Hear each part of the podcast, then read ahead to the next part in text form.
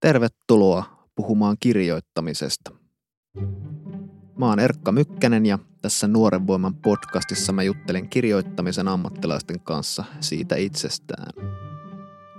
Kuudennessa jaksossa puhutaan Laura Lindstedin ja Jukka Viikilän kanssa kirjoitusrutiineista. Laura tarvitsee kirjoittaessaan porkkanoita ja lanttuja, Jukka munakelloa. Tota, Laura juot näköjään kahvia ja Jukka vettä. Onko nämä teidän kirjoittamisjuomat myös? Kahvi on kyllä mun kirjoittamisjuomat. Mikään ei lähde liikkeelle, jos mä en juo kahvia ja sammioittain. Joo. Mikä on se tarkka määrä päivässä ja missä vaiheissa? No aamu alkaa kahvilla, päivä jatkuu kahvilla. Mulla on kaksi mutteripannua, iso ja pienempi ja niitä mä sitten vuoron perään kiehutan. Jossain vaiheessa siirryn teehen, että pitää olla kuumaa ja jotain kofeiinipitoista ja sitten tota, sillä mennään eteenpäin. Mites Jukka? Joo, kyllä nämä tota, molemmat on ehdottomasti mun ää, kirjoitusjuomia, ka, sekä kahvi että vesi. Et tota, mulle kanssa kahvi näyttelee aika semmoista merkittävääkin osaa niistä päivistä, jolloin mä kirjoitan. Et mä tota, on ihan silleen satsannutkin semmoiseen niin kahvilaitteistoon, joka on aika hidas aika, aika hidas, vaatii aika hitaan semmoisen keittorituaalin lämmityksineen ja pavun jauhamisineen ja tämmöisineen kaikkineen. Että se on niin osa sitä. Työpäivä usein jakautuu niin kahteen osaan, että aamulla mä keitän tämän hitaan kahvin ja sitten mä nukun päiväunet, jonka jälkeen mä teen uudestaan tämän rituaalin. Okei. Mutta kaksi kertaa vaan päivässä. Mä en juo niinku sammioittain, että mulla on tota hyvin kaksi, he... kaksi kuppia ää, Joo, kaksi semmoista niinku tupla espresso kuppia. et tota, Mutta siinä on niinku se, että et mulla on niinku hirveän her- hyvin tar- tarkka se niinku kiintiö kahvin suhteen. Et muuten muuten tota, alan voida pahoin ja sitten päivä on helposti sit siinä. Joo. Tuo rituaali oli aika kiinnostava tota, äh, sana et siinä on jotain muutakin siinä kahvin, mitä se tarjoaa kirjoittamiselle, kuin se itse piristävä vaikutus. Se valmistaminen jotenkin liittyy siihen. Joo, ihan ehdottomasti, että mä oon niin pyrkinyt semmoisia, tai pidän semmoista hitaista, rauha, rauhallisista rituaaleista, myöskin semmoista niin laitteista, sähkölaitteista, jotka niin kuin on niin kuin lämpenee pitkään tai put, putkivahvistimista. Ja mu, mä kuuntelen myös musiikkia kirjoittaessani, niin kaikki tämmöinen, että se niin kuin joutuu niin jollain tavalla niin kuin odottamaan – tai tämmöinen niin se valmisteluhetki, se on jotenkin hirveän tärkeä. Et se on varmaan tämmöinen, siinä on ehkä tällaisia piirteitä, että se niin jollain tavalla vie sitten semmoisen niin rauhallisen maailmaan. Vähän se on niin myös tekstistä toisaalta kiinni, että viimeksi kun kirjoitin tuota, tällaista pysähtynyttä romaania, niin sitten ehkä siinä, siinä tämmöiset rituaalit vielä korostu. Joo, puhutko siis Akvarelle Engelin? Joo, joo. joo. Mulla se on niin koko, kokonaisvaltainen juttu, että se ei ole pelkkä se piristävä vaikutus, vaan joku semmoinen kokonaisvaltainen kehollinen tunne, mikä sitä muun muassa kahvista tulee, eli semmoinen joku syke ja värinä ja semmoinen, että alkaa avautua ja altistuu kaikenlaisille impressioille ja ajatuksille, että jotenkin elimistö lähtee käyntiin. Mutta sama juttu mullakin, että sen kanssa täytyy olla tarkkana, että vaikka mä äsken sanoin, että sammioittain, niin mä saatoin vähän liotella, että kyllähän se jossain vaiheessa menee yli ja sitten sitä täytyy balansoida esimerkiksi juurikin vedenjuonnilla. Välillä pitää mennä ulos, että se on semmoinen kokonaisvaltainen, hyvin kehollinen juttu, se kirjoittamiseen ryhtyminen – ja kirjoituksen tilassa oleminen ja siinä oikeastaan kaiken pitää olla sille aika hyvin, että se sujuu, että jos johonkin kohtaan sattuu tai oksettaa tai muuta, niin sitten se ei kyllä toimi. Kyllä näin, mä oon huomannut ihan saman, että senkin, että se on semmoinen aika tietolaji myöskin, että aika kauankin, kun mä koen, että aika pitkäänkin on mennyt aikaa, että alkanut ymmärtämään tiettyjä niin kuin vaaroja, mitkä voi vaarantaa kirjoittamisen myös ravinnon suhteen. Niin missään nimessä voi kirjoituspäivänä syödä esimerkiksi mitään niin kuin – niin kuin lihapullia, perunamuussia. Se on niin täysin mahdotonta, ellei se, niin kuin Mitä se, käy, jos tekee niin? No se on niin kuin, tulee niin kuin aivojumi, siis niin kuin, ja tämän tyyppiset asiat. Ja, ja niin kuin, mäkin käytän aika paljon, että mä kävelin ulkona lenkillä ja tämmöistä näin. Hmm. Tupakankin suhteen, niin mä en enää polta, niin pitää olla hyvin tarkka. Että sitä ei polta hmm. niin kuin liikaa hmm. ja tällaisia näin pakko sanoa vielä semmoinen, mikä liittyy näihin oraalisiin nautintoihin ja kirjoittamiseen, että mulle on aika tärkeää, että mulla on kovia vihanneksia, kovia raakoja vihanneksia lähettyvillä. Porkkana on ehdoton suosikki makunsa tähden lanttu toimii myös. Ne on ehkä semmoiset semmoiset perusjutut, että niitä pitää olla aina talossa, koska, koska niistä saa sellaisen rytmin ja jyskeen päähän, koska se on niin auditiivista se porkkanan pureskelu. Niin niitä mä käytän kirjoittamisen apuvälineenä. Sitten jossain vaiheessa mä vedän jotain mandariini omena-tyyppisiä juttuja, mitkä on maukkaita ja meheviä ja ehkä vähän sokeripitoisia, mutta ne on niin vaan balanssoimaan tätä porkkana ja lanttulinjaa. Okei, okay, täytyy kokeilla. Joo, tota, tänään puhutaan siis kirjoitusrutiineista ja mulla on Laura Lindstedt ja Jukka Viikilä täällä äh, vieraina. Tervetuloa vaan. Kiitos paljon. Päästiin, päästiin hyvään alkuun. Kiinnostaisi kovasti käydä läpi teidän ihan kirjoittajan päivät niin kuin molempien. Aloitetaan vaikka Laurasta. Mm, sä heräät aamulla? Mihinkä, mihinkä aikaan yleensä? Tämä on tuota, ystäväni Sinikka Vuola jaksaa aina vinoilla mulle, koska hän on yleensä tehnyt jo puolet päivän töistä siinä vaiheessa, kun mä olen saanut silmäni auki. Että mun herääminen silloin, kun ei ole aamun menoa ja mulla aika harvoin on, koska mä pyrin välttämään sellaista liian aikaista menemistä. Se päivä lähtee hyvin oudolle raiteelle, jos mä heti aamuun sovin jonkun tapaamisen. Niin heräilen silleen, että, että hitaasti. Yleensä ehkä yhdeksän aikoihin pyrin, mutta monesti menee kymppiin. Ja mä en koskaan, jos ei ole pakko, niin säntää heti sängystä ylös. Mä käytän monesti esimerkiksi puoli tuntia siihen, että mä löllötän tämmöisen piikkimaton päällä. Ja mulle on hyvin tärkeää jotenkin tajuta, että mä oon herännyt. Se ei tapahdu heti ja jollain tavalla ikään kuin valmistautua sen päivän vastaanottamiseen. Että jos mä suoraan säntäisin sängystä vaikka suihkuun ja heti rupeisin touhukkaaksi, niin sitten mä jotenkin koen, että mä, mä olisin aivan hukassa itseltäni. Ja hyvin harvoin mä lähden ihan heti kirjoittamaan. Et mulla on kyllä tietokone usein koko ajan auki siellä, siellä että se on niin odottamassa mua, mutta mä usein luen lehteä ja hyvin olennainen juttu, kun tekee itsestään kirjoittavan ihmisen, niin on päiväkirjan kirjoittaminen mulle. Se ei ole varsinaisesti kauhean luova paikka, että se on semmoinen ihan kirjaan asioita, ajatuksia ylös, mutta semmoinen ajattelutyö enimmäkseen kyllä tapahtuu sitten kirjoituskoneen tai tietokoneen äärellä – mutta se on semmoinen siirtymäriitti kirjoittamisen maailmaan ja mulle on siinä hyvin tärkeää, että mulla on tietynlaiset kynät, joilla mä kirjoitan ja mä aika paljon leikkelen sinne lehtileikkeitä ja muita juttuja ja kommentoin niitä. Että se on semmoinen jonkinlainen ajattelevan minuuden ensimmäinen konstruktio ja siitä sitten lähtee päivä eteenpäin. Mikä on siis ajattelevan minuuden ensimmäinen konstruktio? Päiväkirjan, Päiväkirjan kirjoittaminen. Niin just, joo. Aivan.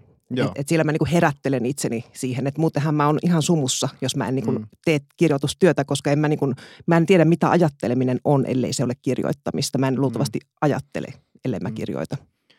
Um, jos sä herät yhdeksältä, niin tuota, missä vaiheessa sä sitten siirryt päiväkirjaa kirjoittamaan? Ja onko se käsin vai Käsin kone? ehdottomasti ja se on aina Joo. tietyn tyyppinen mustakantinen vihko ja niitä on varmaan metritolkulla. Mä oon vuodesta 1993 tehnyt niitä mutta en ihan joka päivä kirjoita, mutta mä heti huomaan, jos mulla on jäänyt ikään kuin vähän taukoa, niin mä oon jotenkin hukassa. Mutta ei mulla, mulla ei ole siis kellon tarkkaa tämmöistä aikataulua. Et pitäisi varmaan olla vähän kurinalaisempi tai opetella sellaiseksi, mutta mä aika paljon liikun eri asioista toiseen ja on vähän semmoinen ADHD-temperamentti välillä, että saatan sännätä katsomaan jonkun mielteen perässä jonkun sitaatin, joka ei välttämättä suoraan liity johonkin tai katsoo jotain Facebookia hetken ja näin poispäin, että mä niin menen semmoisten juttujen perässä ja ne usein kyllä selvästikin mä oon nyt huomannut, että ne niin kuin jollain tavalla auttaa siinä kirjoittamisessa kuitenkin, koska mä koen, että mä jotenkin kylläännyn tosi nopeasti siihen tuskasaan, tai se ei tuskasaan on kiva, mutta sitä tuijottamista ja ajattelemista siinä koneen äärellä, niin siitä, siihen tarvitsee taukoja kyllä. Koiran ulkoilutus on tietenkin yksi, yksi mm. kiva juttu, mitä, mikä myös on niin kuin jotenkin työtä edistävä loppujen lopuksi. Öm, niin, sä et siis siirry mitenkään kovin selkeästi siihen kulloisenkin kirjoitusprojektin kimppuun, vai miten sä sitten siirryt siihen se vaihtelee vähän kirjoitusprojektistakin. Nytkin olen tämmöistä novellia tässä työstänyt, tilausnovellia, niin sen tekeminen on hyvin toisen tyyppistä kuin vaikka pitkän romaanin kirjoittaminen, koska se on hyvin rajattu ja tietyllä tavalla suppeampi se koko työn kuva siinä. Mutta mm, mä teen sitä pitkin päivää, siis kirjoittamista.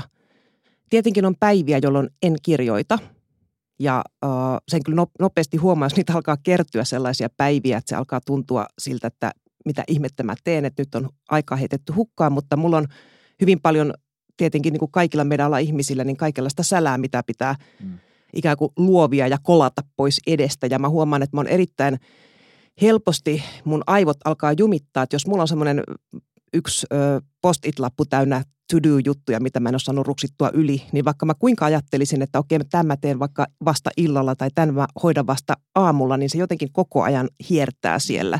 Että mä alan uskoa jo vähitellen päätä aika monta vuotta seinään hakattua, niin että mun kannattaisi aina hoitaa kaikki sähkö, pakolliset nopeat sähköpostit ja muun tyyppi, muut tämän tyyppiset jutut, niin aina ensimmäisenä pois, että mulla olisi jotenkin lupa olla siellä kirjoituksessa, että mikään ei häiritse sitä.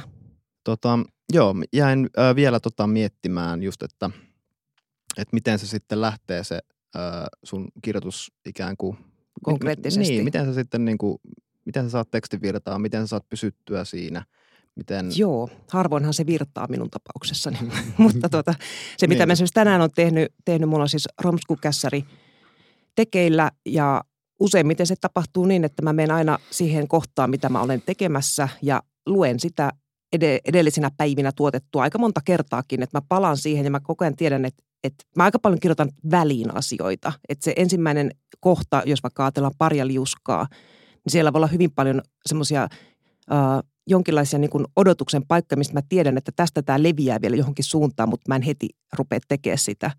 Niin mä syvennän niitä kohtia, täydennän niitä ja jankkaan itse asiassa aika pitkään voin yhdenkin luvun kanssa tehdä tällä tavalla töitä. Edestakaisin lukemista, uudelleen lukemista, väliin kirjoittamista, poistamista. Ja sit, sitä se on, se on semmoista nyhräämistä. Ollaan, eh, ehkä ollaan Lauran päivässä nyt jossain puolessa välissä ei ole vielä illassa, mutta moneltako Jukka Viikillä herää? Joo, niinä päivinä. No tässä tietenkin pitää puhua sellaista päivästä, joka on kirjoituspäivä. Että kaikki päiväthän eivät, eivät ole kirjoituspäiviä. Ja Välikysymys, monta, montako kirjoituspäivää sulla on viikossa keskimäärin? Riippuuko se projektista, mitä on tekemässä vai? sehän ei ole täysin mun omassa hallinnassakaan. Että joskus vaan päivä, päivästä ei tule mitään, jolloin tota, siitä tulee, jos siitä vaikka olisi aikonutkin kirjoittaa, niin ei, ei sitten tule kirjoittaneeksi. Mutta kyllä mä tietenkin vähän riippuu tilanteesta, minkälaisia projekteja mulla on, minkälaisia deadlineja mu- mulla on missä vaiheessa käsikirjoitukset on tosi paljon. paljon. Mutta kyllä mä herään niin kuin, eikä kahdeksan, yhdeksän aikoihin suurin piirtein nykypäivänä, kun olen, olen tota, lapsen isä, niin se tota, on luonut tällaista järjestystä mun elämään. Ennen se oli sitten varmasti ehkä joku kahden, kolmen aikoihin ennen tätä, ennen tätä lapsen syntymää. Et se on, tota, et sikäli se on niinku tehostanut tosi paljon. Se on aika paljon teho- tehostanut kyllä. Joo, mutta sitten toki mä menen sitten nukkumaan nykyään nyt sitten aikaisemmin kuin silloin, aika, silloin tota, ennen lasta. Mutta se on kyllä luonut semmoista ihan mukavaa järjestystä, että käytännössä tuonut mulle oikeastaan kirjoitusaikaa. Vaikka Mm. samaan aikaan teki, voidaan ajatella, että väistämättä se faktisesti on myös sitä viekin, mutta, mutta sen, sen järjestyksen myötä mä tuun käytännössä kuitenkin kirjoittaneeksi enemmän, enemmän, enemmän tota, Eli jos haluaa saada tekstiä aikaan, niin kannattaa...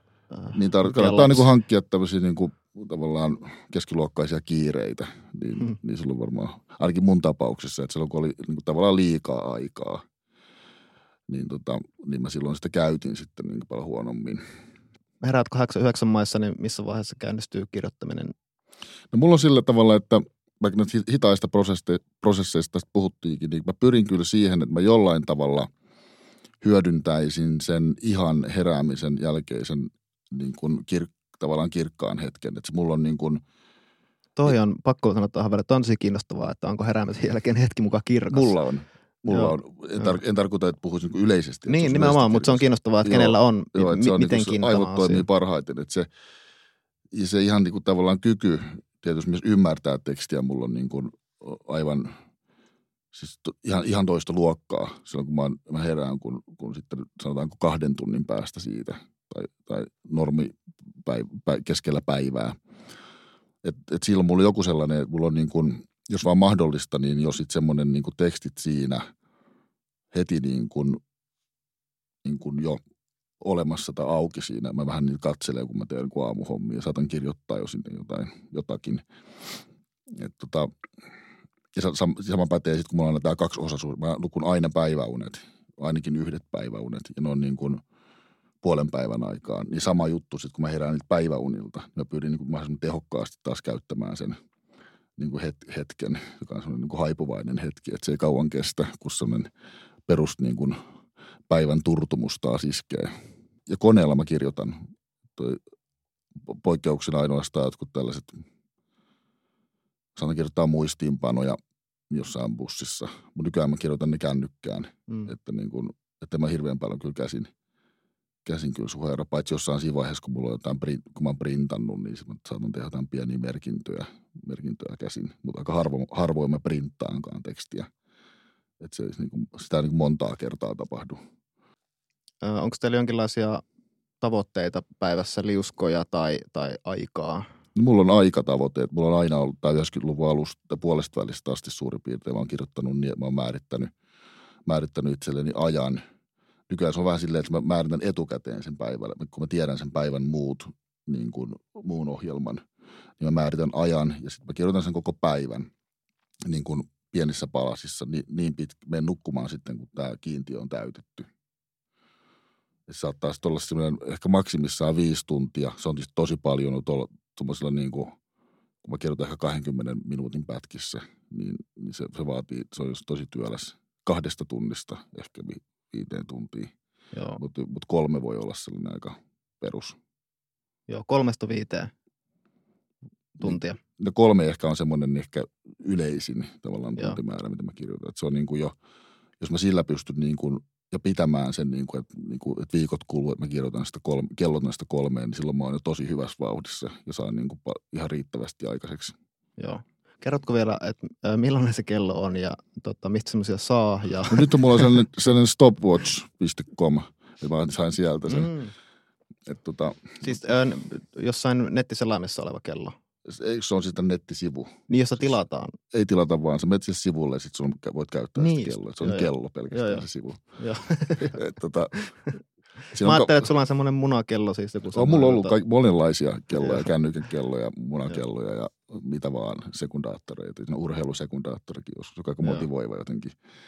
Eli siis ymmärsinkö oikein, että sä laitat sen päälle, kun rupeat kirjoittamaan Joo. ja vaikka kävit, käyt vessassa tai tai mitä tahansa teetkin, niin sitten laitetaan aina sen niin kuin pauselle. Joo, se on tämmöinen, niin tämmöinen jääkiekkokello, ettei fudiskello, että, mm. että pelkästään, se, pelkästään se pelitilannetta kellotetaan. että se niin kuin, että, että sitten heti jos on käynyt jossakin, niin aina se menee kello pois päältä. Tai tämän shakkikello, se mainin. Että, se, että sillä niin kuin, mitataan vain sitä kirjoitus. Okei, Suoritusta. Suoritus, mutta ei se niin kuin välttämättä, ei se sitä tarkoita, että se olisi niin kuin sitä vain niin kuin, että, niin kuin sitä näpyttämistä. Että, että se on vaan niin kuin sen äärellä, se kello, soi, mm. kello on päällä teen sitä. Siihen voi liittyä lukemista ja semmoista pohdiskelua ja kaikkea mm. sitä, mitä kirjoittaminen nyt on. Että, mutta kuitenkin, että se, kyllä mulla on sellainen niin kuin, tavallaan tatsi siitä, mitä, se niin kuin, mitä mä saan kellottaa ja mitä en. Joo, toi on muuten tota, äh, tosi niin kuin siis mulla on ollut itse asiassa niin kuin kirjoittajan itsetuntemuksen kannalta tosi tärkeä toi, että tunnistaa itse milloin tekee sitä, milloin kirjoittaa. Siis, että on oppinut ikään kuin havaitsemaan, että ei pysty valehtelemaan itselleen. Et monesti mm. semmoinen, joka, semmoinen toiminto, joka saattaisi ulkopuolesta näyttää kirjoittamiselta, niin ei sitä ehkä olisi. Ja, ja toisinpäin, että joku kävelylenkki, jos se on käytetty jotenkin keskitetysti, niin saattaa olla tosi aktiivista työskentelyä. työskentelyä. Mitäs Laura sulle toi, sopisiko sulle munakello? Mä just kuuntelen, että mulla olisi paljon näkö, ehkä sellaisia juttuja, mitä mä voisin kokeilla. Sekin olisi ihan kiinnostavaa niin kuin tehdä vaikka eri viikkoina täysin erityyppisiä rutiiniharjoituksia ja katsoa, että mikä lopulta esimerkiksi itselle sopii, koska mä nyt on, on tehnyt aika samalla tavalla kuin mä aikaisemminkin tehnyt tähän asti. Munakello kuulostaa hauskalta ja aikaisin herääminen – johonkin potentiaalisesti kirkkaaseen hetkeen voisi olla ihan hauska kokemus ja sieltä voisi tulla hyvin toisen tyyppistä mm. tekstiä mun tapauksessa. Ehkä sekin olisi hyvä. Mutta mm, mulla ei ole semmoisia päiväkohtaisia selkeästi määritettyjä tavoitteita, ei liuskoja eikä uh, aikaa, koska mä jollain tavalla silloin, kun mulla on kirjoituspäivä, niin mä elän koko päivän sen tekstin äärellä. Teen välillä muuta, luen jotain, joka ei liity siihen mitenkään – höpöttelen, vaihdan ihmisten kanssa kuulumisia ja näin poispäin, mutta se päivä on usein sitten kirjoituspäivä niin varattu sille työlle. Ja mä nyt katson, että miten liuskat vaan lisääntyy, mutta musta on jotenkin outoa ajatella, että, että, että ö, esimerkiksi liuskamäärä olisi joku, joku itseisarvo, että kuinka paljon niitä tuottaa, koska joskus se työ voi olla täysin niin. toisen tyyppistä. Se on muuten toinen tapa, jolla voi huijata itseään. Että niin Kirjoittaa niin, paskaa on... kauhean kasaan vain, niin, yes, hyvä. Niin, tämä on eka versio, mutta niin kuin, tätä on kymmenen sivua. Että. Kyllä, mä mieluummin aina, niin kuin, tai mä en pysty oikeastaan niin kuin etenemään sen kyseisen tekstikohdan kanssa ennen kuin mulla on todella varma ja hyvä olo siitä. Ja se tarkoittaa sitä, että sitten kun mun kässäri on valmis, niin se on tietyllä tavalla, totta kai sieltä tulee poistoja ja editointia, mutta se on jollain tavalla niin kuin, ei sellaista leikkaa liimaa kamaa enää siinä vaiheessa. Että mä jotenkin teen sitä sille junnaten ja hitaasti tietyssä tekstiympäristössä aika pitkään kestä duunia. Sitten kun mulla on se tunne, että nyt mä oon valmis siirtymään tästä eteenpäin, niin mä vaan tiedän sen ja sitten mä menen eteenpäin. Noista päiväunista vielä, tuota, Jukka mainitsi ne, niin mä harrastan niitä myös. Ja mä tiedän, että se on kans juttu, joka jakaa todella paljon ihmisiä, että joillekinhan ei päiväunet sovi yhtään, että ne menee jotenkin täysin kaikki sekaisin ja vuorokausirytmit sekaisin ja, ja ylipäätään pää sekaisin semmoisesta, mutta mä tarvitsen myös hyvin paljon päiväunia ja yleensä on vähintään se yksi päiväunihetki, joka mulla joskus ikävä kyllä ajoittuu johonkin ilta kahdeksan aikaan, mikä ei välttämättä ole aina ihan järkevää juurikin sen vuorokausirytmin kannalta, mutta kun mulla ei oikeastaan ole sellaisia kiinnikkeitä elämässä, niin kuin vaikkapa lasta, joka vaatisi hyvin tarkan rutiinin, että sitten koirakin on mukautunut mun rutiineihin ja sen kanssa pystyy elämään silleen toisella tavalla. Niin, niin, mutta että se uni on hyvin tärkeä, nimenomaan semmoinen suht lyhyt uni – se jollain tavalla puhdistaa mielen ja tulee just se uuden heräämisen tuntuu, että aina, aina alkaa vaan päivä uudestaan ja uudestaan ja sitten se kahvi tulee siihen mukaan ja on aivan uusi ihminen taas. Joo, mulla on silloin harvoin, kun on ollut semmoisia jotenkin erittäin onnistuneita kirjoituskausia, niin on ikään kuin olisi keksinyt jonkun niin kuin ihmisen luonnollisen tavan olla ja elää. Et se on semmoista, että kaksi tuntia aamulla ja, ja tota, äh, sitten rauhallinen lounas ja kävely ja, ja tota, ja myös noin iltapäivä-päiväunet. Se on niinku se, on se 15 minuuttia viiva 45 minuuttia. Ja sekin on niinku hyvin jotenkin tavoitteellista ja niinku hallittua joo. toimintaa. Et siinä ikään kuin sammuttaa kehon, käy torkahtaa hetkeksi ja sitten huomaa, että päivä on alkanut uudelleen ja sitten voi tulla se jonkun pari tunnin kirjoitussessio. Joo, siinäkin on tärkeää. Musta, se... niin, joo, jatkan vaan sen verran, että, joo, että tuntuu, sorry. että, että niin kuin jos ton, ton ö, suunnittelisin, niin se ei toimisi mulla ollenkaan, mutta siihen pystyy pääsemään jotenkin luontaisesti. Joo, niin tosiaan, tosiaan se on äärimmäisen tota, konstruoitua, hallittua jotenkin se nukkuminen. Et se, ja siinä on hirveän, tota, on hirveän oleellista se, mikä, että se ylitys se niin uni. Se on, mulla maksimissaan 45 minuuttia. Joo, ehdottomasti. Et se on puolesta tunnista 45 minuuttia. Että tunti on semmoinen, että saattaa niin kuin sitten jo olla niin kuin tuhoisa jollain tavalla. Joo. Sume, sumeus. Uusin kritiikki on nyt ilmestynyt. Tuoreen lehden löydät seuraavista irtonumeromyyntipaikoista. Helsingissä Akateeminen kirjakauppa, Kirjakauppa Nide, Kaudeamus kirja ja kahvi, Kirjaverstas, Taidehalli, Jyväskylässä, Antikvariaatti Lukuhetki, Tampereella, Tulenkantajien kirjakauppa, Turussa, Turun kirjakahvila sekä Turun kansallinen kirjakauppa. Mitäs muuta kirjoitusvälineistä, jos vielä puhutaan, niin käytättekö Scriveneriä? En. Kyllä mä, mä, oon, kuullut, mä oon kuullut tästä, mutta tuota, mä en ole koke- kokeillut sitä koskaan. Eli tämä tällainen kirjailijoille tarkoitettu, jossa pystyy hallitsemaan tekstiä ja eri muistiinpanoja ja kohtauksia ja näin. Lauralla on semmoinen ilme, että sulla on Scrivener-kokemuksia. Ei ole, kun on niin hassu. Mä olisin täsmälleen samat sanat sanonut kuin Jukka, että olen kuullut siitä, en käytä. niin, kyllä. Joo, mä, mä olen kuullut huhuja. kyllä. Mä oon kokeillut. Mä just niitä mun, siirsin niitä mun paskoja tota, muistikirjanovelleja sinne ja en ymmärtänyt ohjelmasta mitään. Ja tuota, niin, niin lopetin käytön sitten siihen. Tästä ei varmaan saada keskustelua No mä voin sanoa sen, että mä oon erittäin ahdistuva kaiken vähänkään teknisesti vaativan äärellä. Mua todella siis kammoksuttaa tuota niin, tehdä mitään, mikä ei ole siis semmoinen, että painan konkreettisesti tätä nappulaa ja sitten se asia toimii. Että jos mun pitää yhtään nähdä vaivaa, että mä asentelen jotain ohjelmia jonnekin ja sitten vielä opettelen käyttämään jotain itselleni vierasta, niin pelkkä ajatus jo saa mut hikoilemaan. Että se on varmaan tämmöinen mun tietty lievä teknokammoisuus, mikä estää tutustumasta Scrivenerin. Joo, mun, mulla on vahva kammoisuus kaikkia tosi ammattiohjelmistoja kohtaan. Että niissä on joku tällainen, että niin arkkitehdit joskus sanoikin, että tehdäänkö nopeasti vai tehdäänkö koneella – sille niin kuin autokädillä tai jollain. Niin musta tuntuu, mä katson vähän sivusta saanut seurata jos vaimo, kun se käyttää näitä. Tota, eikä ne on niin kuitenkin tajuttomia. Mun mielestä se tuntuu, että ne ei ole niin kuin helpotteita. Mm. Vaikka ne sitten varmasti jossain vaiheessa kuitenkin onkin.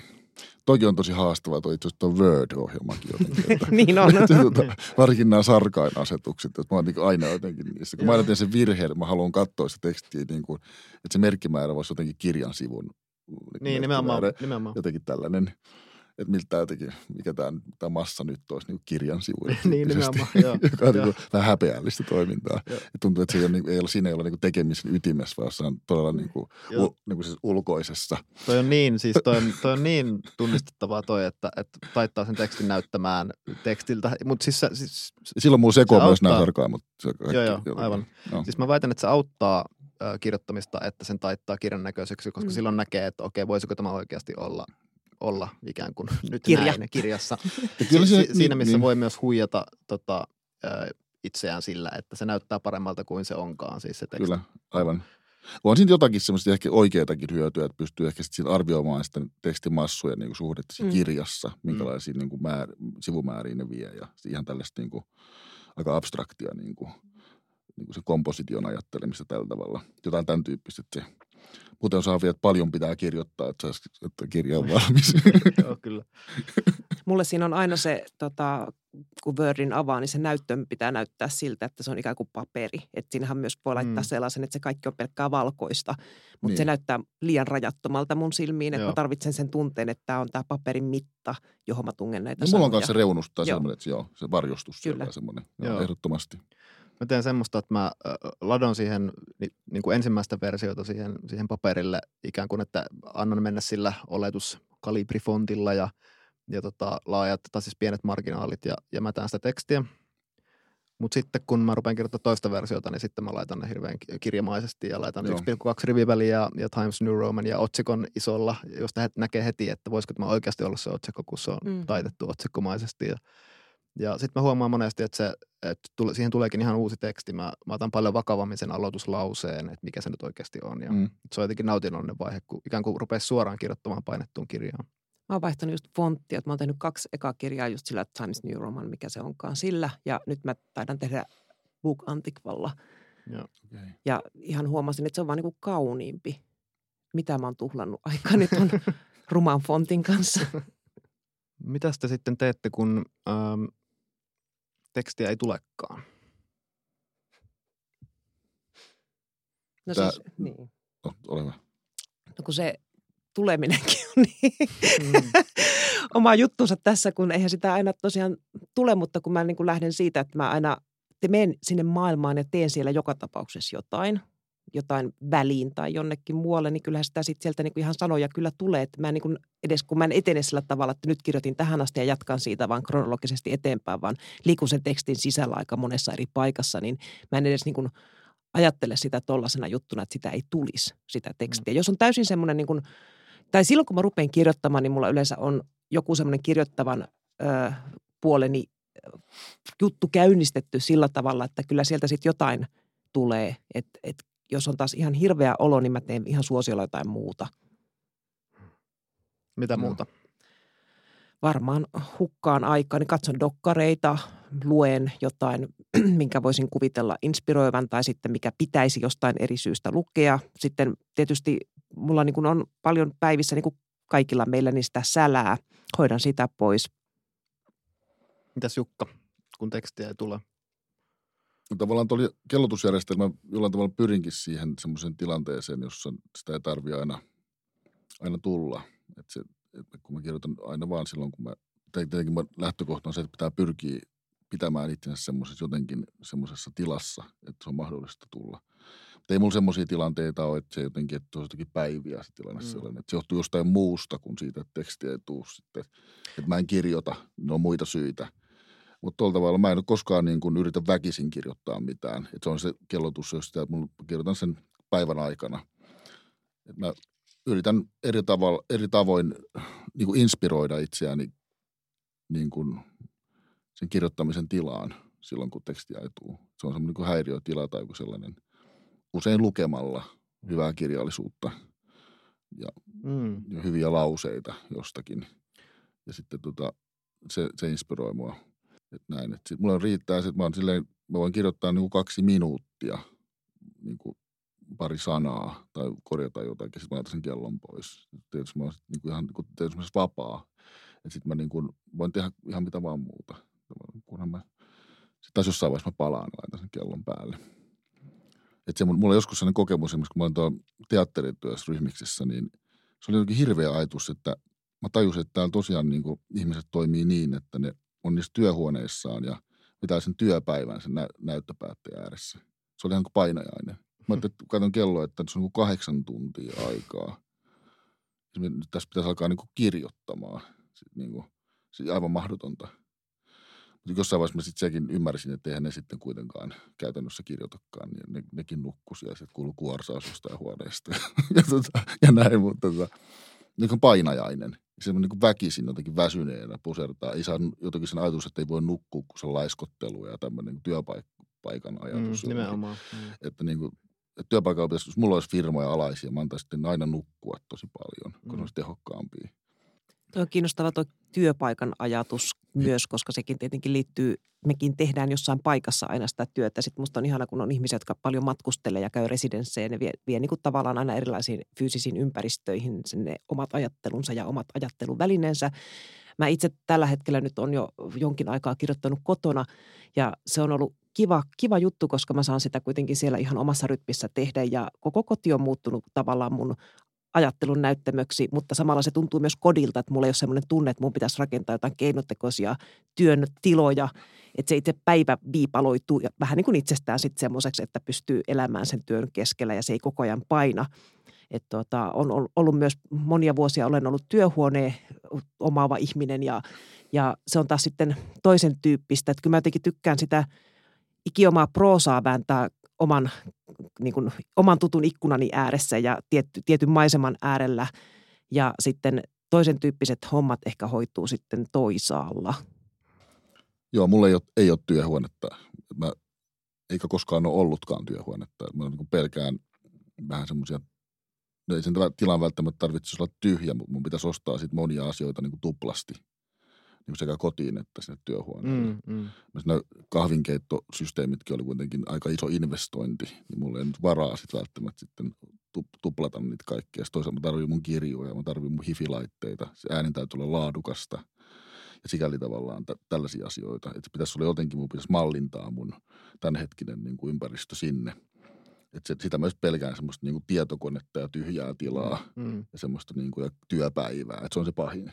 Mm. Mä kirjoitan niin kuin ohi mennessä, niin silloin aina koko ajan silloin tällöin. Ja vaihtelen kyllä paikkoja. Pal- paljon kirjoitan kotona. Sielläkin mä kirjoitan tosi monessa erilaisessa pisteessä. Saatan kirjoittaa olo- keittiöpöydän äärestä, sitten olohuoneen pöydän äärestä, sitten makkarissa. Ja sitten mä aika paljon käyn niin kuin kahviloissa kirjoittamassa.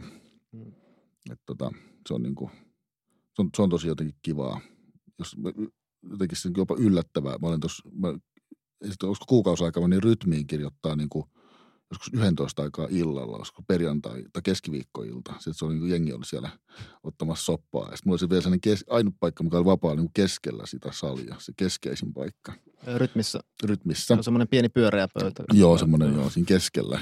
niin mä tota, niin kuin, pystyin kirjoittamaan niin kuin paremmin ja tehokkaammin kuin, kuin, niin kuin pitkään aikaan – se on ihan mahtava tunne. Se Olet keskellä punavihreää kuplaa. Ja, niin se kuplan keskellä. Kuplan keskellä. Joo, Oliko se kuplan keskellä? Kuplan reunat kaukana siellä. Se, ja tota, se, siinä on jotain, tota, sit jotain tyyppiä, aina siellä on tuttuja, ne tulee jotenkin moikkaa, mutta näkee, että toi tyyppi jotenkin kirjoittaa, niin ei se niin tarvii. Miksi sä siis onnistui niin hyvin En siinä? mä tiedä, just tämä, että niinku kahvilla, jotenkin tämä tämmöinen niin kuin, en mä tiedä, mä ajattelen, että niin mä mä välillä huomaan, että mä pystyn rauhoittumaan tosi hyvin semmoista, niin kuin, missä mm. ihmiset touhuu muita asioita tai touhua omiansa, ihmisiä ympärillä. Se, niin kuin, se on niin kuin hiljaisuus on joskus semmoista levotonta mulle, mm. niin kuin olla kodin hiljaisuudessa, jos seinäkello nakuttaa vaan.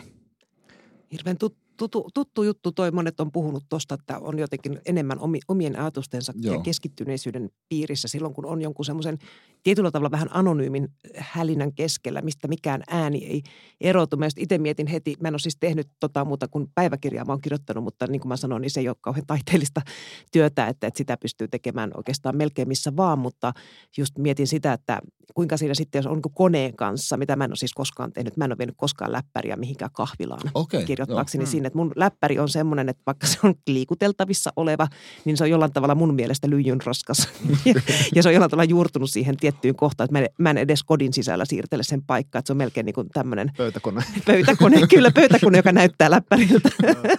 Mutta sitten jos mä menisin just tämmöisen koneen kanssa niin kuin julkiseen tilaan kirjoittamaan, niin sitten mä pelkään, että mä olisin hyvin, hyvin tietoinen siitä, nyt mä tässä kirjoitan. Ja siitä jollain tavalla sitä, että miltä mä näytän kirjoittaessani koneella ja ole, niin kuin, nyt mä teen tätä proosaani tässä mm. näin. Finlandia teosta tässä tuli kirjoittamaan. Ai Jukka on siellä. ching ching. Niin se, se luultavasti kiusannut tässä mua, plus sitten toinen asia on, mitä mä en hallitse julkisissa tiloissa, että mä tykkään myös siitä sellaisesta anonyymistä hyrinnästä ja jonkinlaisesta äänimatosta, mikä voi syntyä, mutta sitten jos jokin ääni rupeaa erottumaan mm. liikaa, niin mähän menen aivan sekaisin sellaisesta, että mä mm. tuota, en, en pysty sen, sen jälkeen enää yhtään uppoamaan mihinkään, että mun jotenkin keskittymiskyky on aika haavoittuvainen ja mä oon monesti miettinyt, että kuinka mä parannan sitä, mutta kotona se onnistuu, vaikka jos vaikka naapuri mete, metelöi jollain tavalla, niin mulla on siis niin kuin tämmöiset työkuulemaa suojaimet koko ajan okay, siinä vieressä. Wow. Ja sitten jos sekään ei auta, koska niiden läpihän tulee myös ääniä, niin sitten mä, mä en pysty kuuntelemaan yleensä musiikkia, koska se on liian niin kuin mukaansa tempaavaa ja toisaalle vievää. Joskus hyvin tarkasti saatan, että tarvitsen juuri tämän biisin tähän kohtaan, että, että se vähän vaihtelee, mutta mä saatan kuunnella sitten YouTubesta niin kuin aaltojen ääniä. Okay. Ja se on erittäin tehokas juttu, jos niin kuin mitään ylimääräistä häiriöä on ympärillä. Tuo on tosi kiinnostavaa. Tuntuu välillä, että se on vähän niin kuin salatiedettä, että missä onnistuu kirjoittaminen, missä ei. Mä tykkään myös vaihdella paikkoja paljon. Kotona en juurikaan kirjoita, koska koti on niin pieni, paitsi jos on joku tosi hyvä kirjoittamisen vaihe. Olen tehnyt muun muassa keittiön, äh, tuota, keittiön pöydän, pöydän ääreen semmoisen, että voin seisten työskennellä siinä. Niin, niin tuo paikanvaihto on mulle tosi tärkeää. Että se on niin yliopiston kahvila aamulla pari tuntia. Sitten mä oon viime aikoina alkanut kirjoittaa siis Kaisatalon aulassa. Siis siinä niin kuin pyöräovet ja tota, siinä on niin kuin semmoisia joitain niin kuin penkin kaltaisia asioita, nojaan sinne vasten seinään. Jostain syystä se, se toimii.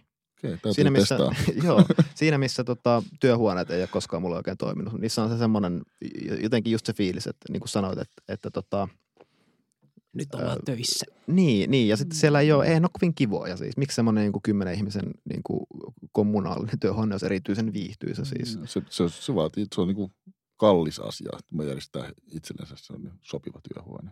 Totta kai mm. mä en missään nimessä ole semmoisessa moni, monien ihmisten työhuoneessa vaikka kahvilassa tykkään kirjoittaakin, niin se on eri mm. asia sitten. Mm. Niin, nimenomaan joo. Sen työpaikka-ajatus. Mutta Laura, koet koet tarvetta vaihtaa paikkaa?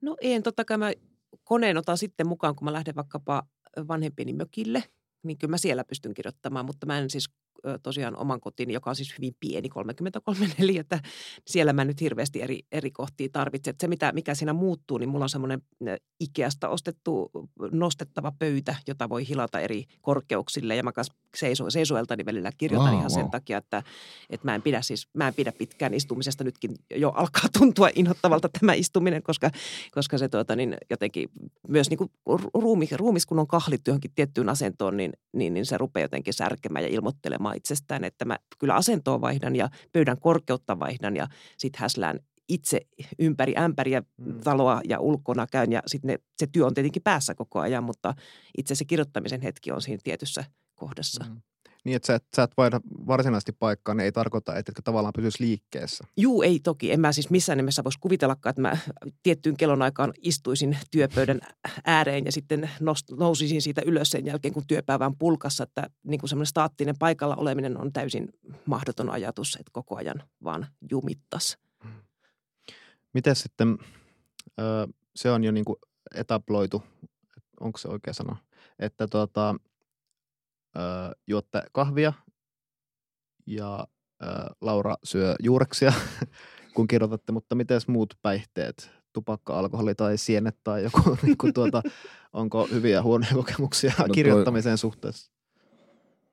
Joo, se on sieniä en ole, en ole kokeillut, semmoisia niin taikasieniä. Mutta tota, en mä kyllä,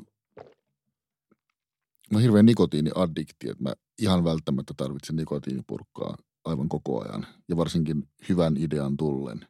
Että jos joku hyvä idea tulee, ensin mä kaivaan sen nik- nikotiinipurkan, niin sitten vasta kirjoitan. Onko se niin kuin, kun mä saan tupakoinnin yhteydessä kyse kiinni tuosta, onko se semmoinen, että sä olet ikään kuin vauhtia sille hyvälle prosessille, Joo, joka on se aina, tupakkaahan tekee aina mieli, kun joku tulee joku, tun, niin kuin ta, joku piikki, tunnepiikki, joko, joku, joku Mm. kumpaan suuntaan, niin silloin sitä tekee mieli.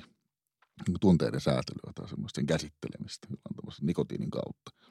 Et kyllä mä aina sitä, sitä tarvitsen, että se on täysin, täysin tota, mutta tupakoinnin mä oon lopettanut, lopettanut tota, sille mä en polta ollenkaan, niin tuossa vuodenvaihteessa bilettupakoinninkin.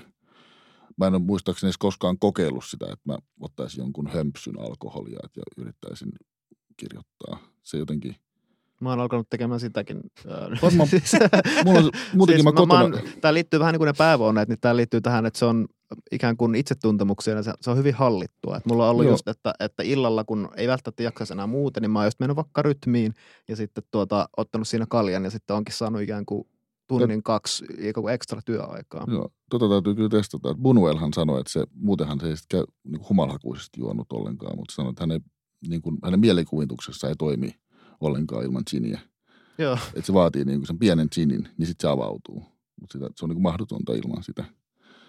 Et tota, ehkä tuo on tämmöistä konservatiivista jotenkin ajattelua vaan, että ei, että ei, niin, että ei ole kokeillutkaan sen, sitä giniä, vaikka Bunuel noin uskottavasti siitä puhuu. Niin, Scrivener ja Gin, Niin. niin kuin nyt, mites Laura noin niin kuin Joo, mä en, muut kuin porkkanat? mä en käytä koskaan kyllä kirjoittaessani tällaisia nautintoaineita, esimerkiksi alkoholi. Et mulle alkoholi on hyvin, hyvin puhtaasti sosiaalinen juttu ja liittyy ystävyyteen ja ihmisten kanssa ikään kuin kommunikoimiseen ja siihen kommunikaation hurmaan. Et, et, et mä, jos yksin ottaisin vaikka lasinkin viiniä, niin mä luulen, että mä menisin jotenkin vaan tosi surkeaksi siitä. Et joskus mä oon ihan testin mielessä saattanut ottaa just silleen sen lasin viiniä ja mä huomaan, että se ei niinku sovi kirjoittamisen kanssa mulla, mun kohdalla yhtään, yhtään yhteen. Hmm, tosi jännä kyllä. Mm. Olemme erilaisia. Ihan samanlaiset, Kyllä. fi- kyllä mullakin lähtökohtaisesti samanlaiset fiilikset, mutta se mulla liittyy myös ihan tuohon muuhunkin kot- kotona vapaa-aikana, niin, niin iltaisinkaan en juo alkoholia kotona. Joo, en mäkään yksin. Siis mä en juo se- yksin, koska se on musta jotenkin murheellista. Mä tiedän, että monet tekee sitä ja se on ihan fine niin kuin naut, nautiskella viinilasi vaikka työpäivän päätteeksi, Joo. mutta että mulle siitä tulee surullinen olo, jos mä teen sen yksin. Joo, sit, se on ihan hyvä mu- muutenkin, sit kuitenkin tulee baarissa kuitenkin kohtuu usein oltuu, niin, niin se, vielä raskauttaa sillä, että kotona vielä tissuttelee, niin se mullakin on täysin liittyy sosiaalisiin kuvioihin alkoholijuominen. Joo. Ei kirjoittamiseen eikä kotioloihin. Kerros Laura vielä niistä ö, porkkanoista, että mitä, mi, mi- mihinkä rytmiin ja semmoiseen sä pääset siinä rouskuttaessa. Ajatukset liikkuu, koska se, on, se rouskutus tapahtuu suussa, missä ei pelkästään ajatukset tietenkään tapahdu suussa, suussa eikä, Ei pelkästään, ei, ei missään eikä päässä pelkästään. eikä aivoissa, eli siinä kopassa, missä se koko rouskutus tapahtuu. Kyllähän ne niin kuin ajatukset on hyvin kehollisia ja kokonaisvaltaisia juttuja, vaikka ne aivot niitä tuottaa ja aivoissa ne tapahtuu, mutta se, se on niin kuin ruumillinen kokemus, koko ajatteluprosessi. Mutta se on siis semmoinen... Mm, semmoinen tuota keskittyneisyyttä parantava tekijä, että siinä saa jollain tavalla, kun saa semmoisen rouskutuksen rytmin, niin, niin, niin se, se auttaa fokusoimaan siihen, siihen, nimenomaan siihen hetkeen ja siihen ajatukseen ja siihen kohtaan, mitä on työstämässä parhaillaan. Montako sulla sitten menee juuresta päivässä? Eihän se kovin kauan kestä se yksi, yksi porkkana. Niin. Mulla on aina porkkanapusseja monta siellä tota, vihannes kautta hedelmälokerikossa jääkaapissa ja tota, sieltä mä aina sitten tarpeen tulee vuolen, eli kuorin, Ku- kuorin kyllä porkkanani ja lanttuni. Niin Niitä sitten kaivelee sieltä aina, kun tulee se tunne, että, että esimerkiksi kahvi on väärä valinta johonkin tiettyyn hetkeen. Hyvin tarkkaan tiedän, että milloin mun elimistö voi ottaa kahvin tuottaman riemun vastaan.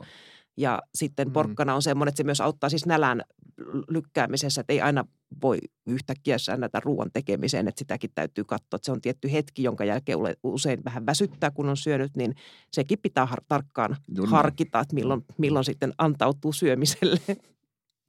Joo, toi on jotenkin, kaikesta tästä tuntuu jotenkin hahmottuvan se, että, että vaikka kaikki, on, on kaiken, voi puhua kaikista porkkanoista ja munakelloista, mutta mitä, mitkään kikat ei toimi, vaan se on pikemminkin semmoinen sisemmästä itseymmärryksestä, siis sen suhteen, että mikä toimii milloinkin ja mi, mitä tarvii mihinkin. Ja, ja tota, Joo, musta tuntuu, että se on se, ke, mulla ainakin jotenkin kaikki nämä vuodet kirjoittaa, niin se on oikeastaan keskeisin asia, minkä mä oon kamppailu, on juuri tuo, millä tavalla mä saisin itseni kirjoittamaan ja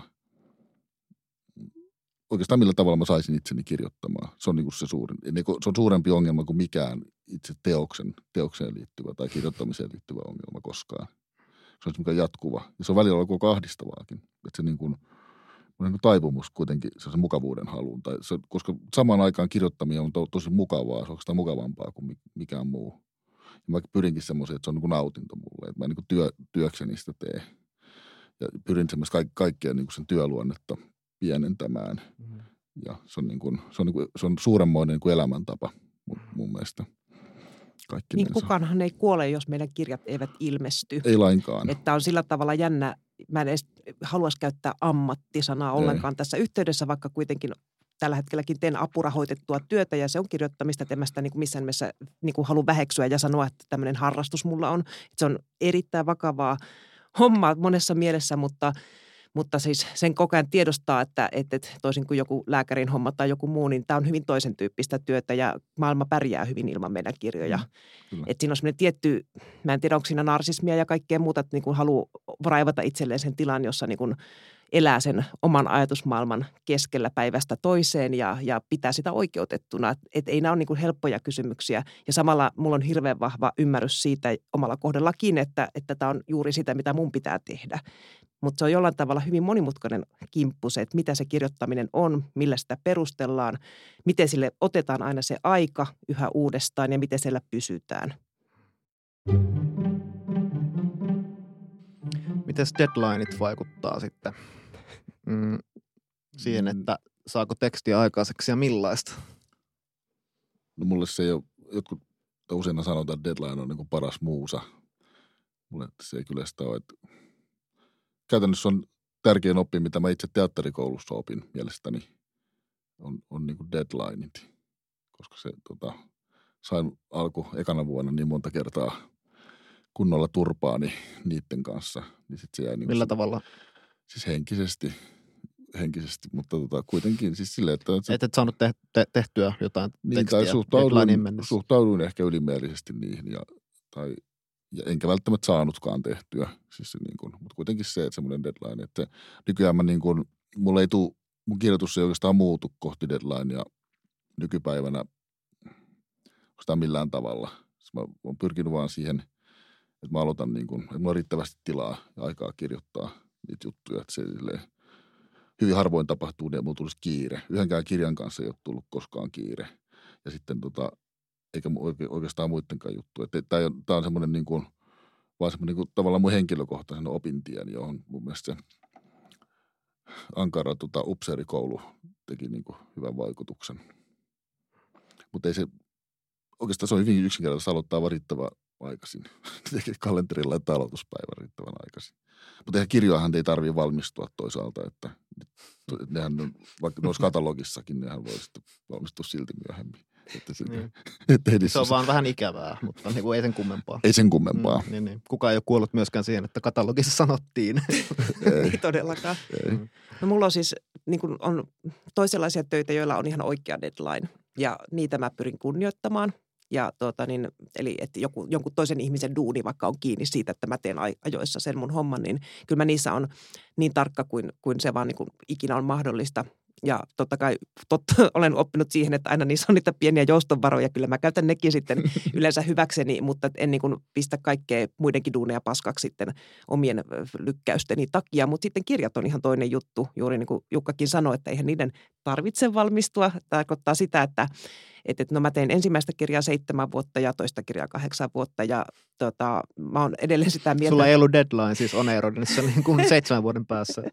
ei, en mä alun perin ajatellut tietenkin. Totta kai mä niin joudun tekemään jonkinlaisia äh, niin kuin esimerkiksi apurahoja hakiessa, niin, niin pitää, pitäähän siihen tehdä arvioita siitä mm. valmistumisesta, mm. mutta sitten joskus tietää, että on esimerkiksi niin iso se kirjahanke, että siihen menee vuosia ja mä oon aina ajatellut niin, että kirjan täytyy olla niin hyvä kuin se vaan voi olla, jolloin vaikka se on siellä katalogissa, jos musta tuntuu, että se ei ole niin oikeasti vielä valmis, niin en mä sitä käsistäni päästä.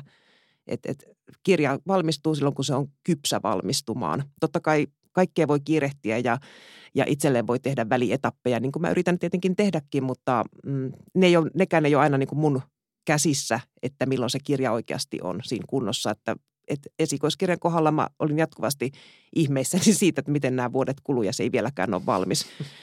Ja näin poispäin. Mutta niin itse, monihan lopettaisi siis. Niin. Mutta sä et lopettanut. En mä Minkä lopeta. Takia? Sen takia, kun mä oon jotenkin niin jääräpäinen ja semmoinen, että kyllä mä, niin jos mä jonkun – No se oikeastaan liittyy siihen, että nyt on siis vasta kaksi ikiomaa kirjaa tehnyt, niin molempien kohdalla mulla on ollut hyvin alusta lähtien selvää, että ne pitää tehdä valmiiksi jossain ajassa, koska mä oon uskonut niihin. Että niissä on jotain semmoista, että jos mä en niitä tee valmiiksi, niin ei niitä tule tähän maailmaan. Mm. Se on varmaan sitä megalomaniaa ja hybristä ja narsismia, että tämmöisiä, mutta niitäkin tarvitaan kirjoittamisessa että, ja vähän niin kuin kaikesta taiteen teossa, koska se, on, se onhan se ihan posketonta hommaa. No, miten sitten, äh, jos deadlineit nyt teille ei ole kovin tärkeitä muusia, niin äh, mitäs muut kirjailijat, ateljeekriitikot, luetutatteko, luetutatteko muilla tekstejä ja missä vaiheessa? No, mulla on kyllä, mä kirjoitan hyvin pitkälle kyllä yksin, yksin tekstejä, niin että vasta oikeastaan loppuvaiheessa mä vasta näytän. Kenelle? Mu, joillekin kavereille tai kollegoille. Että se niin kuin – olisiko tuossa ollut joku seitsemän, kahdeksan lukijaa tuossa mun Engelissä kustannustoimittajan lisäksi. Et tota, vähän sattumavaraisesti se menee, kenen lähettää niitä. Että ei se niinku, Tommi Nuoppo nyt aina, se, joka aina lukee mun tekstit, jotta ei nyt aina, mutta on nuo kaikki kirjojen kässärit lukenut. Ehkä se on ainut sellainen pysyvä tyyppi.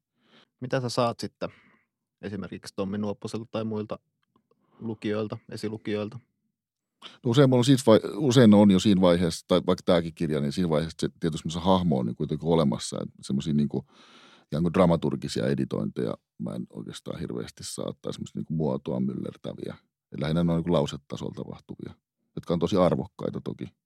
Eli sä aika pitkälle ikään kuin pyrit ihan keskenäsi saamaan tekstin ja sitten, sitten lähetät jollekin luottolukijalle ja sitten se vähän paranee ehkä tai jotain. Vai mitä? Niin kuin, to, Joo, to... siis tavallaan juuri näin. Ja että se on lähinnä semmoista, että siitä tulee semmoisia, niin kuin, että voidaan, voidaan jotain liikakielisyyttä tai jotain sanavalintoja tai oikea kirjoitus mm. kysymyksiä, tämän tyyppistä niin tekstitasolla tapahtuu, tai niin kuin lausetasolla tapahtuvaa edittiä.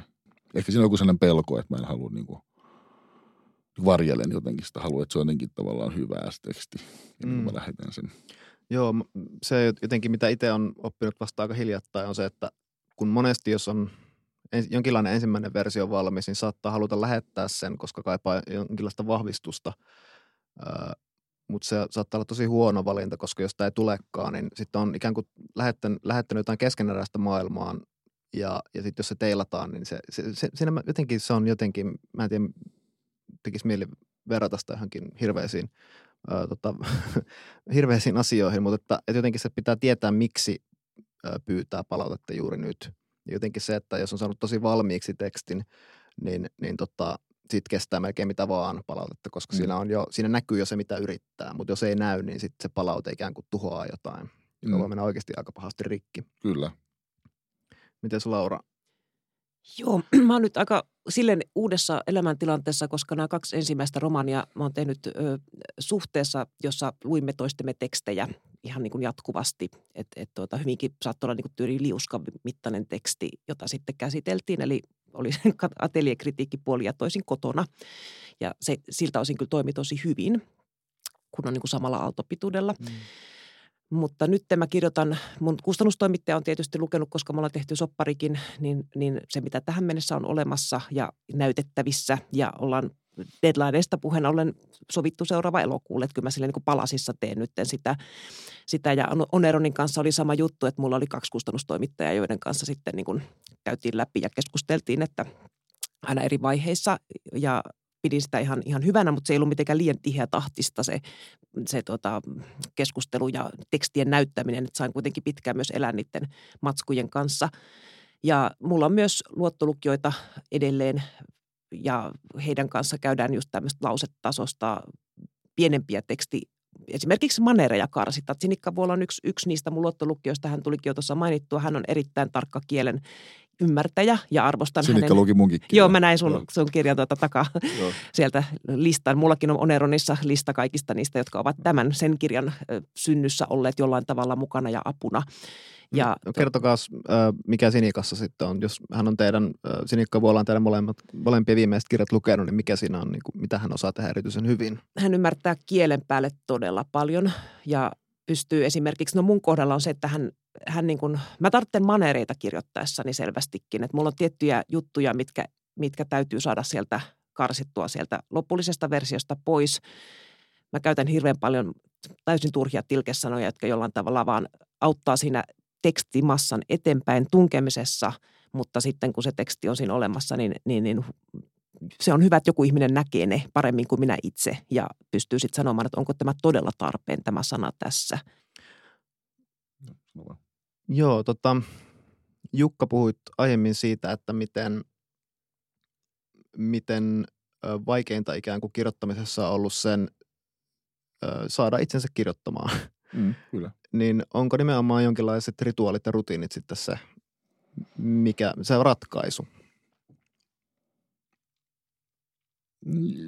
Nähtävästi, koska mä oon tota, selkeästikin mun kirjoittamiseen käyttämä aika on kasvanut.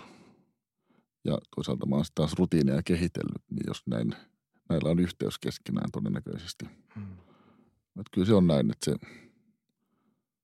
kirjoittaminen on, mä en tiedä mikä siinä niin kuin, miksi, miksi, miksi niin usein puhutaan siitä, että se on niin kuin sen esteistä ja miksi se on niin vaikea. Mä, mä en ihan ymmärrä siinä, mikä siinä on niin vaikea, mutta se vaan on.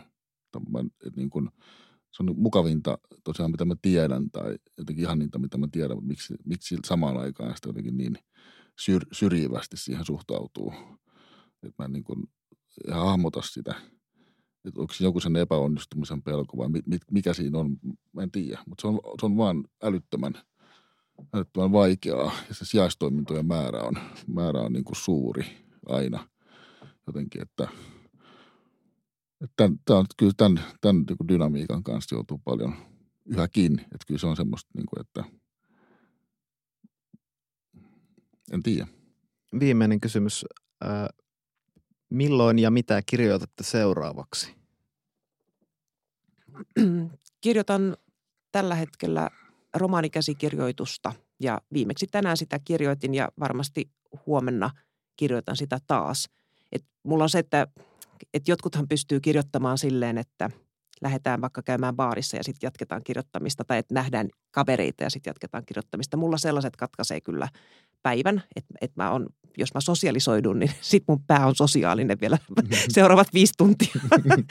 Eli siitä täytyy siihen yksinäisyyteen pudota. Siksi mä niin yritän järjestellä kaikkia menoja silleen, että mä saan sen jonkun hetken omaa aikaa aina tarvittaessa. Mutta romaania kirjoitan ja toivon, että se tulisi syksyllä 18, eli, eli ensi vuoden päästä syksyllä siis ulos, mutta koko ajan sanon, että aina olen valmis lykkäämään, jos kirja ei ole valmis. Mahtavaa. Mm. Joo, mäkin on pikku, silleen pikkuhiljaa lähtenyt hahmottelemaan proosakäsikirjoitusta. Mutta se on vielä hyvin, hyvin, tota, hyvin kyllä sillä niin kuin alkuvaiheessa. Sitten saa nähdä, mitä siitä tulee. Mutta kuitenkin tällainen prosessi on, on päällä. Sitten mä kirjoitan, mulla olisi kuunnelmatilaus, mitä mä kirjoitan kasvamassa määrin toivottavasti nyt kesän aikana. Sitten mä oon dramaturgina tuolla Espoon teatterissa niin tekstin kanssa. Et lähinnä varmaan niin kuin noi, noi on niin kuin noi projektit, mitä mä nyt niin kirjoitan. Sitten on ne, mulla on monenlaisia epämääräisiä niin kuin hankkeita, mitä vähän viedään aina kavereiden kanssa tai kollegoiden kanssa eteenpäin. Ja sitten katsotaan, mihin ne alkaako niin kuin, että missä vaiheessa niihin aletaan panostaa enemmän. Ja, vai aletaanko semmoisia niin kuin, niin oraalla olevia juttuja. Jos vielä tarkemmin ajatellaan, niin huomenna kun laitat sen äh, laskurin kellon päälle, niin tiedätkö, että mitä yrität tehdä? Tota, mä huomenna lähden Jyväskylään kirjallisuuden tutkijoiden no, tuota päiville haastatteluun. Luojan kiitos, ei tarvitse ajatella sitä munakelloa. Entäs yli huomenna? Yli huomenna mulla on taas soundcheckia keikkaillalla. Sitten seuraavana päivänä. Sitten on helatorstai. Voi. Silloin ei pidä kirjoittaa. Ja sitten on perjantai, jolloin sa, joka on sulle kirjoituspäivä varmasti. Mä voin, mä voin väsyttää helatorstain jälkeen. Joo. No viikon päästä maanantaina. Niin, totta joo. Sekin tulee joskus. Mä luulen, mä luulen että Mä en mä, nyt päästä sua tästä. mä, luulen, että mä kirjoitan tätä mun, tätä mun proosakirjaa. Siinä on kirjoitettavaa, tai siinä, on semmoista, sitä pystyy kirjoittamaan. Ja, ja tota, kyllä mä, kyllä mä sitä teen. Editoitko jotain olemassa olevaa kohtaa vai yritätkö kirjoittaa jotain uutta? Se, mä haluaisin, mä toivoisin, että se niinku kasvaisi se käsikirjoitus, jolloin mä varmaan yritän kirjoittaa uutta. Joo. Taitat sen niin, että se näyttää mukavasti kirjalta. Ja Eikä mä katson merkkimäärän paljon mulla nyt Niin, niin, kyllä, kasassa. joo. Enää puuttuu 100 000 merkkiä. Niin. Kiitos Jukka Viikilä ja Laura Lindsten. Kiitos. Kiitti.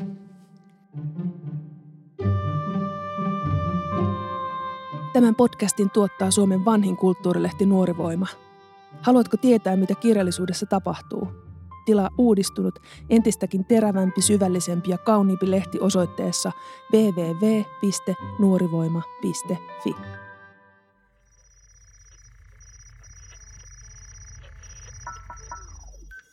Jakso.fi. Se on hyvä.